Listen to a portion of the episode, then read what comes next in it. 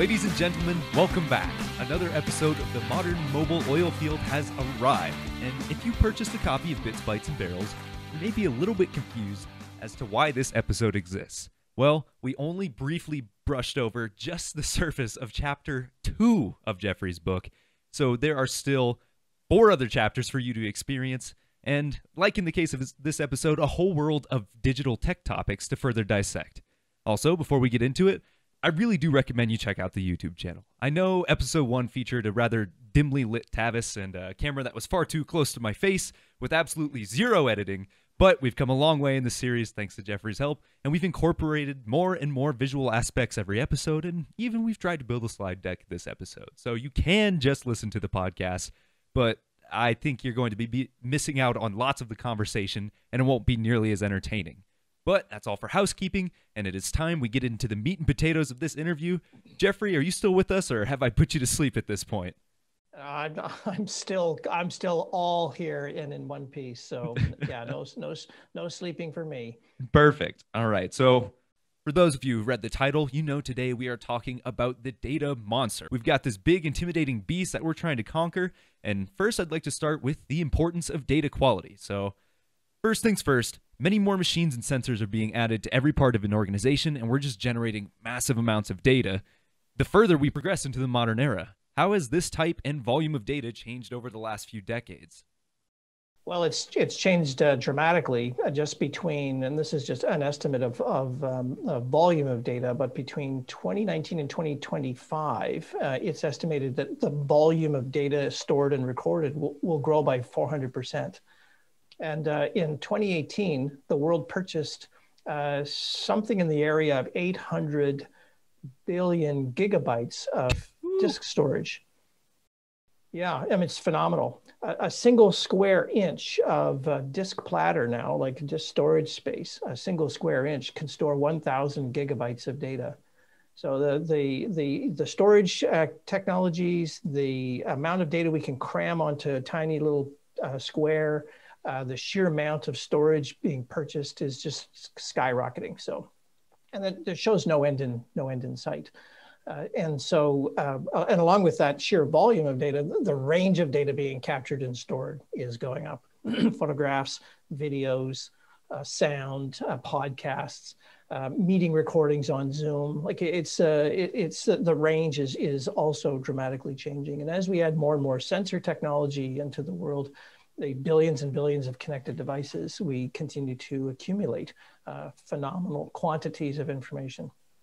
And then, of course, we've got, like you mentioned, huge volumes, different types. But what about the quality of this data? This is the modern mobile oil field, after all. We're trying to put it to work for us.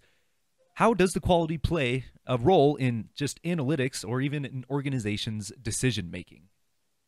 Well, data quality is actually quite critical, uh, and we can see this in a in our, our political world where uh, the reign of alternative facts uh, has actually distorted quite dramatically um, the, the world into um, parts that that believe one set of facts and the part that believes another set of facts.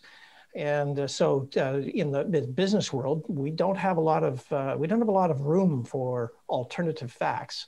either the machine is on or it's off and so we can't we can't have a in an industrial setting. You, you we are highly reliant on the quality of, of information so that we can make effective decisions. Uh, so uh, the qu- quality is really really critical. You can you can imagine a day where you know you can, uh, in a uh, autonomous driving world as just an example, uh, the, uh, the chaos that would ensue if the sensors on a car were unable to detect or couldn't pick up or wouldn't react to a, a, visual stop sign if it said oh i don't i don't believe that's a stop sign. I think it's a yield sign so i'm just going to ignore it and, and i'll, I'll and I, I have the right of way because it's uh, uh, under the driving rules. I don't have to yield uh, in this in this instance. Well, we'd have chaos. So we, we can't we can't tolerate that in, in an in an industrial world. So data quality particularly as we get into the world of robots and autonomousness is, is going to have to is going to have to be very very very high Mm-hmm. And then, of course, huge implications for the entire world. But what are the greatest impacts that will come from data quality with respect to the way it will affect the digitization and implementation of new tech within the oil and gas sector?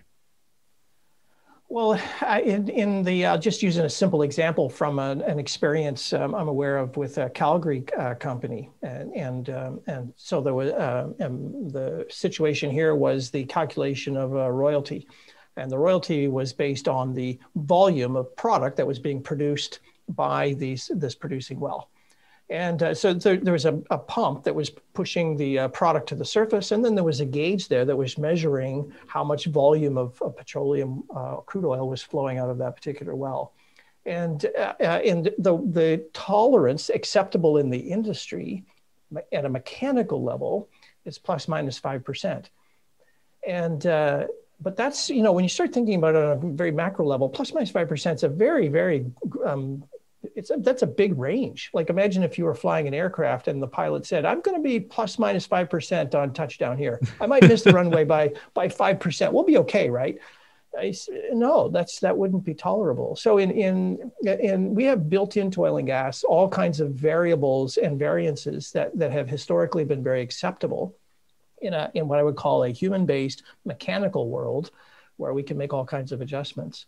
But when we move to a world that features a lot more autonomousness, um, that that that's that uh, variability um, is uh, is actually quite a problem because it uh, it affects all of the downstream processes and the the accounting and the financial value that that ensues from from data. And that's just one example. This repeats itself over and over again throughout throughout the sector. Mm-hmm.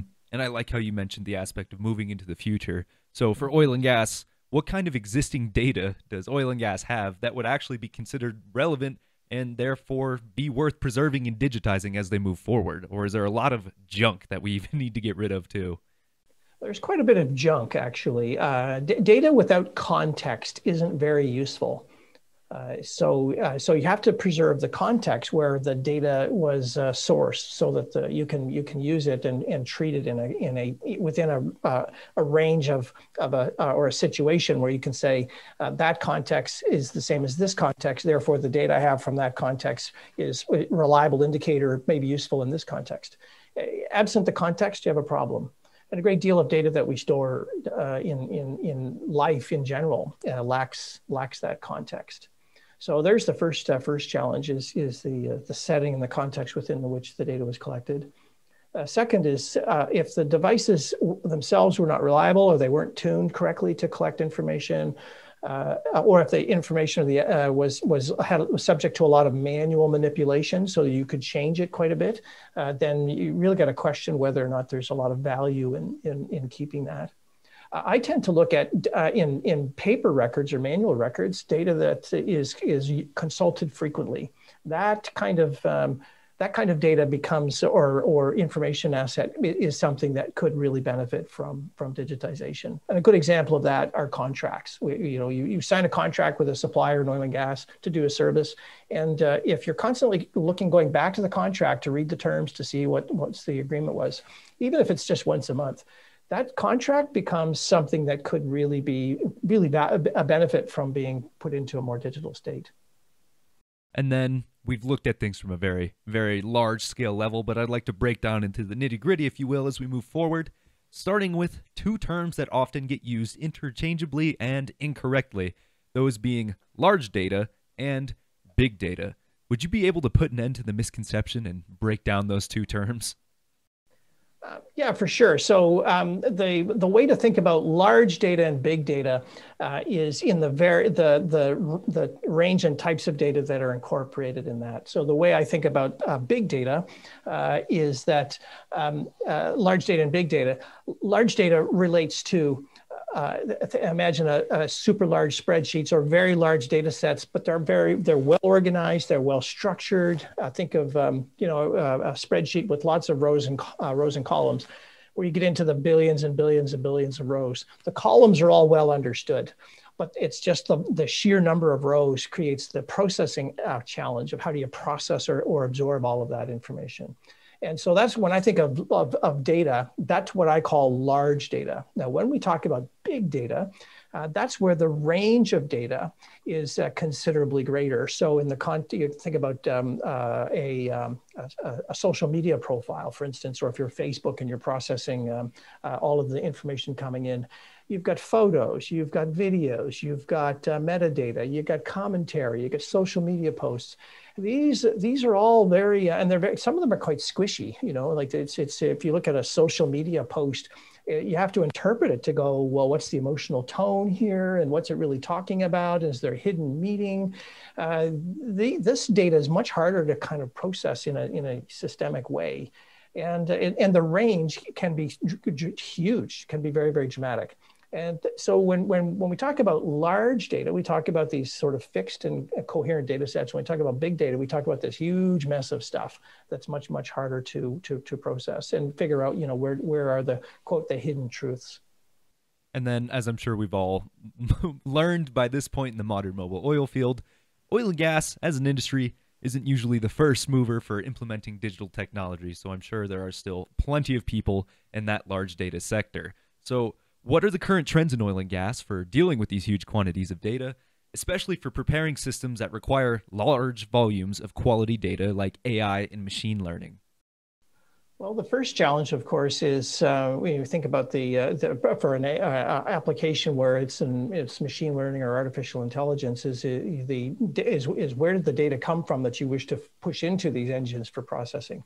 And so, of course, if it's historical data and that data is a, a spreadsheet somewhere has come out of a, a historian, uh, then um, your first challenge is uh, the sheer volume of it. So it's a lot. Uh, secondly, th- sometimes machines, you know, you get a s- tiny voltage shift somewhere in your mechanical process, and the data that you're going to record will have this little spike in it because it's so that. So you have to find and, and remove all of those curious little outliers that are, are actually not true indications of, of uh, say, a process uh, integrity, but much more related to an environmental effect, like an envir- like a like a voltage ping. And so you have to have to kind of sweep your data out of that noise. Otherwise, you end up. You can imagine if you have a, a data set with with uh, an, a, a, a couple of outliers, it can skew your analysis towards your outliers. And uh, you, so what you want to do is remove those first. There's your first uh, challenge. How do you identify and, and remove um, the outliers without distorting the, the balance of the data? Mm-hmm. It's a challenge. Uh, then, uh, how do you, um, when you bring in your data, how do you bring it in and ingest it and massage it so that it can fit the needs of your artificial intelligence engine? It's another another challenge. Uh, you have to go through this ingestion process and a massage process to take the data and make make it fit. And there are a number of mathematical techniques, proven techniques to do this uh, to uh, ensure that your data is not distorted in the process of even moving it into your analytic engine. And so when, when people are, are, are, are, data scientists are working in these problems, these are just a couple of examples of the sorts of things they have to be thinking about. It's just not so simple as, oh, I'll take the spreadsheet and drop it into my engine and I'm good to go. No, there, there's usually a bit of manipulation and massaging and, and some mathematical processing you have to go through.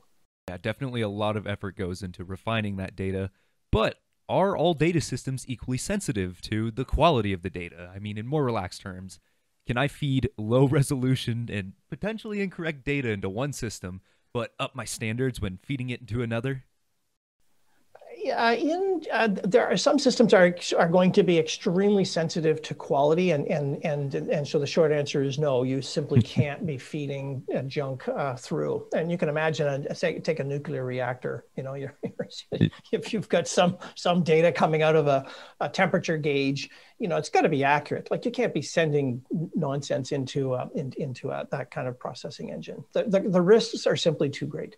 Mm-hmm. Um, but there are other processes where you know it's actually not it's not such a big deal if, if it's off uh, a little bit. Uh, so uh, an example of that is um, take a mapping application where you're doing a map. If you're just planning your journey to, you know, from from say uh, you want to travel from uh, uh, New York to San Francisco, do you really need to know every square foot of your journey, or do you just go, oh, I'm going to take Highway 95 and, mm-hmm. and the interstate system, and I'll, I'll be I'll be there? How how precise do you really need to get? So, so the answer is no. Not not all decisions and all processes have to have the same precision um, of data. I think of your pilot flying that airplane. You know, you don't want to be plus minus five percent on landing. Mm-hmm. No, no, no. You want to be precise. You can't have a pilot saying, oh, "We might more or less get to Memphis today." No, no, no. I, I bought a ticket to get to Memphis. You got to get get me to Memphis. Same same thing in many systems. They, they can the, the the altitude the pilot is flying at may be important for him uh, in in terms of uh, fuel consumption, um, but do the passengers care? Mm. it's not really so same thing with many systems. They're, they're going to be pretty insensitive to the to, to some data and they're going to be very sensitive to others. And the quick trick is to know which which is which. Hmm clearly some systems very sensitive to that but also human error. Does that ever play a significant role when we deal with this data or is it sometimes better to have a pair of two organic eyeballs going through everything? Uh, yeah, I, I sometimes it's it's very true. If you think about um, certain applications where you know you want a set of set of eyes on things, certainly processes which are what I would call early stage in, in terms of automation, you, will definitely want a pair of of uh, smart eyes staring at it to make sure that it's working correctly. So, as an example, imagine you, you, you, you've invented a, a robotic process to take a, say, inbound transactions into, into your business field tickets from the field in oil and gas. And so your process, your robotic process tool takes in these tickets and picks the relevant data off the ticket to populate your accounts payable engine so that you can properly pay your supplier. And uh, the first time you do this, uh, if you haven't programmed the RPA just correctly, it might misallocate the costs. It might miss uh, uh, uh send the um, uh, invoice fees or the, the, the payments to the wrong supplier. So you want a set of eyeballs staring at that as you first program it out to make sure that it's correct. But once it's run several thousand iterations and it's and it's doing fine, you, that's the sort of thing you kind of go, all right, let's just step back and, and we'll react only to the things that, that are true variances from what we think it should do. Mm-hmm. And I like how you're mentioning more and more applications to business specifically. And oh, yeah. has data transformed the way companies report to investors and lenders? I mean, I don't mean to insult the, the big wigs of the 1800s and the 1900s, but I imagine a lot of their decisions were made very differently than we do today, thanks just so, like you say, the pure volume and eventual quality of data that's being reported. Oh, there's no doubt about it. The uh, original uh, financial statements that may have been provided you know, back in the early days of my career, uh, I remember where we, uh, the, the, if you're implementing a, a financial system, the, the, the, data of which would go to your investor, if you're implementing a financial system, you were very happy if you could get to a, you know, a 90 day close. You could close the books in once a quarter. wow, that's pretty good. Uh, but as we put in enterprise tools, we've that close moved up to a 30-day close to a one-week close, and now it's same day or near instant. And uh, the, so the investors are getting highly reliable, very fast data uh, about uh, business performance that, that is much more reliable than, than it had been in the past and wasn't subject to nearly as much um, manual manipulation. So are they are they getting better quality data? Absolutely. Are they getting different kinds of data? Well, let's just think about environmental, social, and governance measures now. Those are now coming out as part of the, your, your financial uh, stewardship. Um, your, your, risk analysis, your forward projections are now subject to all kinds of uh, additional processes internally to kind of move them forward. So, yes, investors are definitely benefiting from this wave of, of uh, uh drive to get to higher quality financial information. And then certainly all of this data is playing such a huge role in the way systems, people, and processes change and evolve but where do we grow from here? Will there be another evolution in the way we collect and manage this data, or is it just going to continue down the road of getting more and more of it, and then the points of resolution become finer and finer? I mean, uh, mm. is there a, another evolution, another point, or is it just standard growth? No, I, I personally believe that we um, are, are, running at the edge of, of um, the, the, the, ability of many organizations to manage their, their, their data sets and their, um, their, their, their data holdings.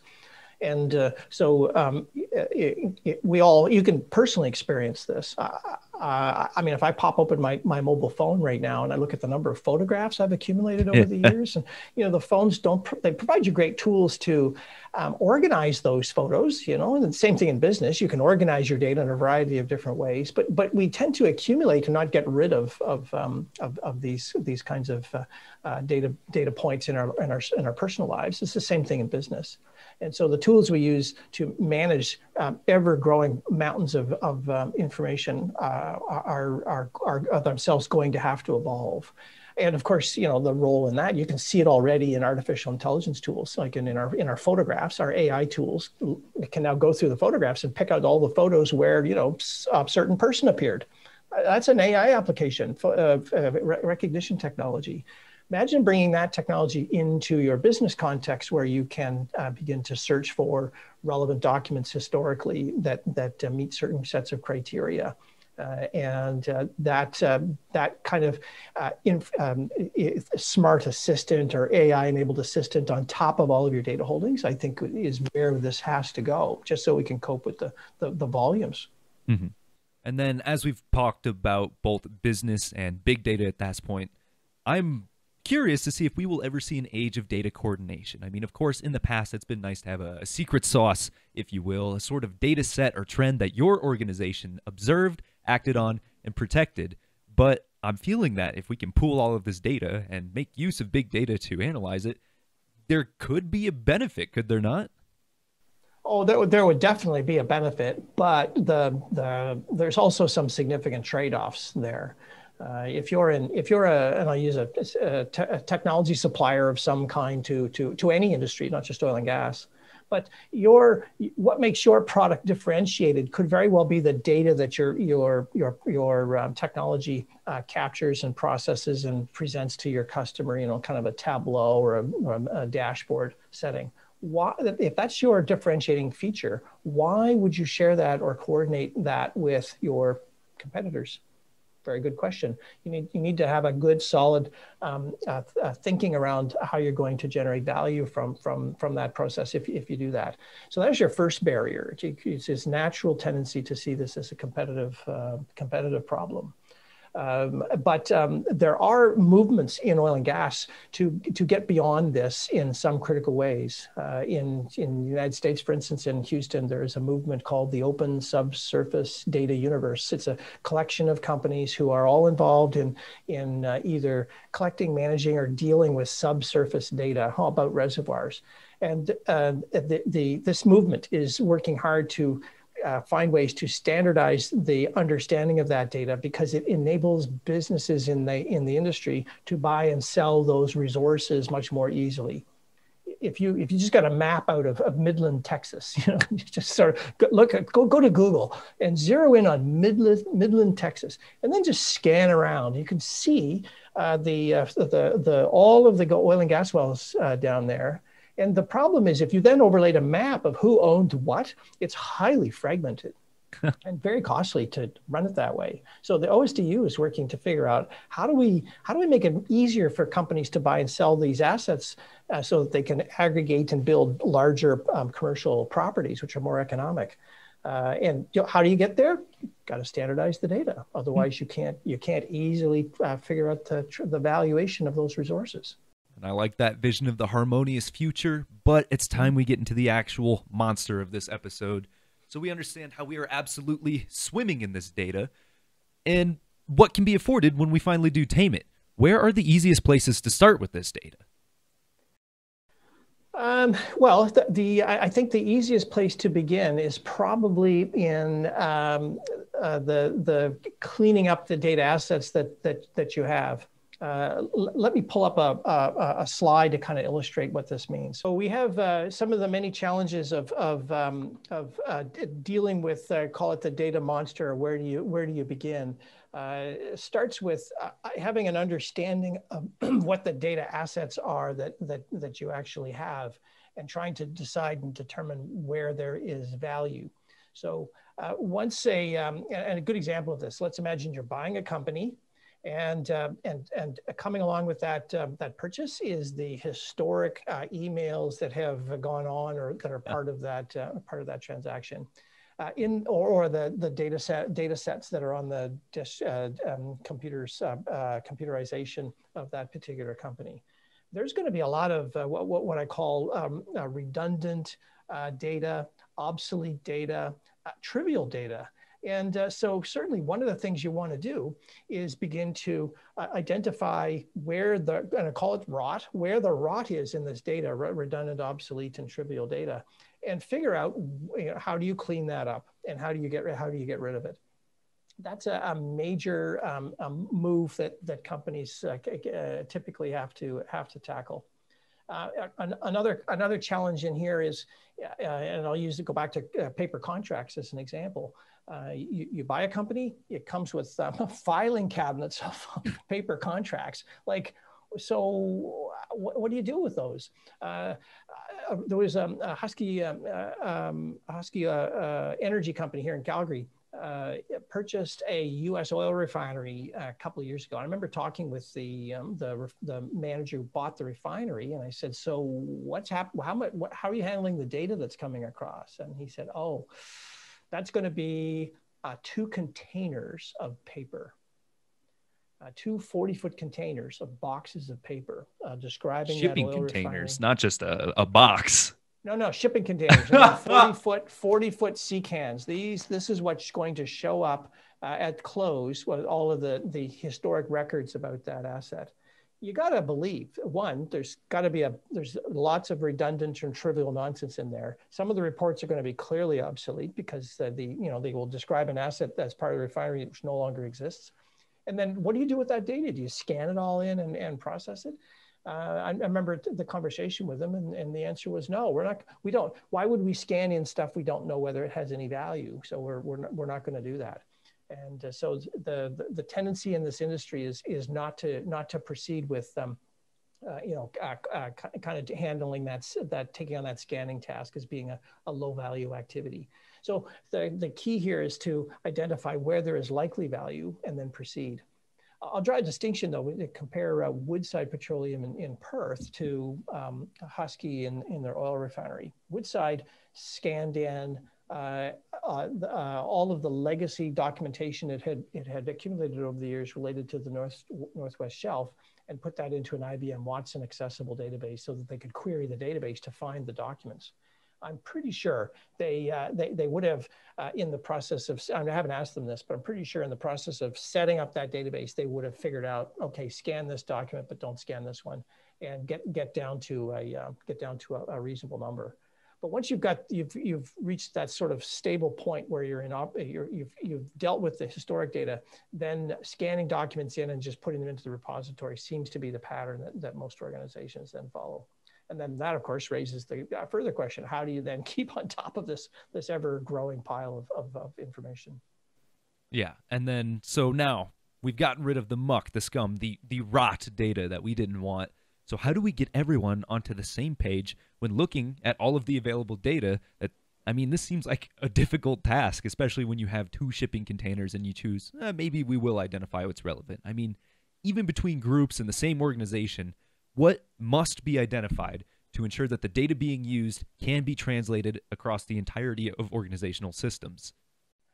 Oh, that's a really, a really, really good challenge of all the stuff that you need to be worried about. Let me sort of dig into this as a kind of an interesting way to, to consider it. Let, us imagine you have you have processed, you brought in all of this data, and you have you have uh, you want to get everybody onto the same page of how they how they use it. Um, so, so, so part of the challenge is uh, some of the data that you may have, have collected will have uh, a variety of different um, uh, collected over time for by a variety of different people in a variety of different processes and sometimes without even the basic rules in place to govern that data and here's just a fun example you go into your your computer system and and uh, you, you, where you have recorded the the name of the company you're doing a, a counterparty you're doing some transactions with in the case might be bp well how is that put into your system was it put in as british petroleum was it BP no periods? Was it BP with a space in between? is, it, is it British PET? Is it BPX, the stocks market symbol? Is it BPPLC, the registered um, uh, entity on the uh, from a from a corporate standpoint? Um, and taking that even further, was it BP Texas, BP uh, in um, uh, in uh, Colorado? Was it BP Canada? Is it BP South Africa? Uh, what, what, and what's the what's the relationship between all of these companies? Uh, so that you, uh, you know, when, the, when, you say, well, I want to show me the totality of my involvement with BP, the, they, they all roll up correctly you, you, when you start digging into data in systems, what you find is this, this uh, what we call this metadata about the data. So I'm, I'm going to keep company name. Well, these are the only permitted ways that I can record company name. And very often that, that metadata is, is not well thought through. So you end up with this uh, this phenomenon. Uh, you have uh, uh the sum of the data uh, captured, company name, and it's it's all over the map, so you can't sort it or find it correctly. Uh, and then uh, in other cases, the the, uh, the the the real information you want might in fact be buried in the data itself. So here is our our, our interesting example, a picture of, of you, Tavis. Um, that's how how Apple is uh, accessing uh, uh, the photographs. It it knows it, the metadata is Tavis, your name, but the the actual data that it knows that it's you is is actually embedded in the picture it, it uses facial recognition to, to, to find you. This level of sophistication is is real and it's coming hard. And um, many cases, the historic data assets in oil and gas are simply not ready to cope with all, all of this change. And then gotten rid of that terrible data. We found out how to secure metadata to work the data monster for us and reduce it from a snarling beast into just a slightly intimidating bit. Are there any resources available to organizations cleaning up their data? I mean, sort of, uh, I guess, larger macro organizations. And if so, what do those organizations do? Well, one of the, uh, there's no question that this, I mean, this is not a new problem in oil and gas. And as I mentioned, the, uh, the OSDU is just one example of an organization that's working hard to try and rationalize the data challenge to enable um, uh, business transactions to take place. But there are a number of organizations that are, that are going down this path. Uh, so uh, just some examples, the PPDM, the Professional, Professional Petroleum Data Management Organization has produced a, a the what's called uh, by shorthand, the PPDM, the, mo the model of, of data. This is the, the metadata and how all of the data uh, elements relate to each other. Uh, Energistics uh, is another organization that is advocating for the adoption of, of uh, data standards, technical open data standards to help the oil and gas industry. Um, the uh, OPC Foundation is another one. And if you went around the world to various uh, oil and gas basins, you'd find um, uh, lots and lots of organizations that are uh, tackling this, uh, this question uh, of, of data standards to enable um, business to operate more fluidly the, the, the, key though, and I think this is summarized nicely here, is the faster we deal with these adoption of standards, the better it is for everyone in the industry. There's no, there's no question about that. But it, it, it is a, it is slow going uh, because of this huge inertia uh, with the legacy systems and how they're, how they're built and designed.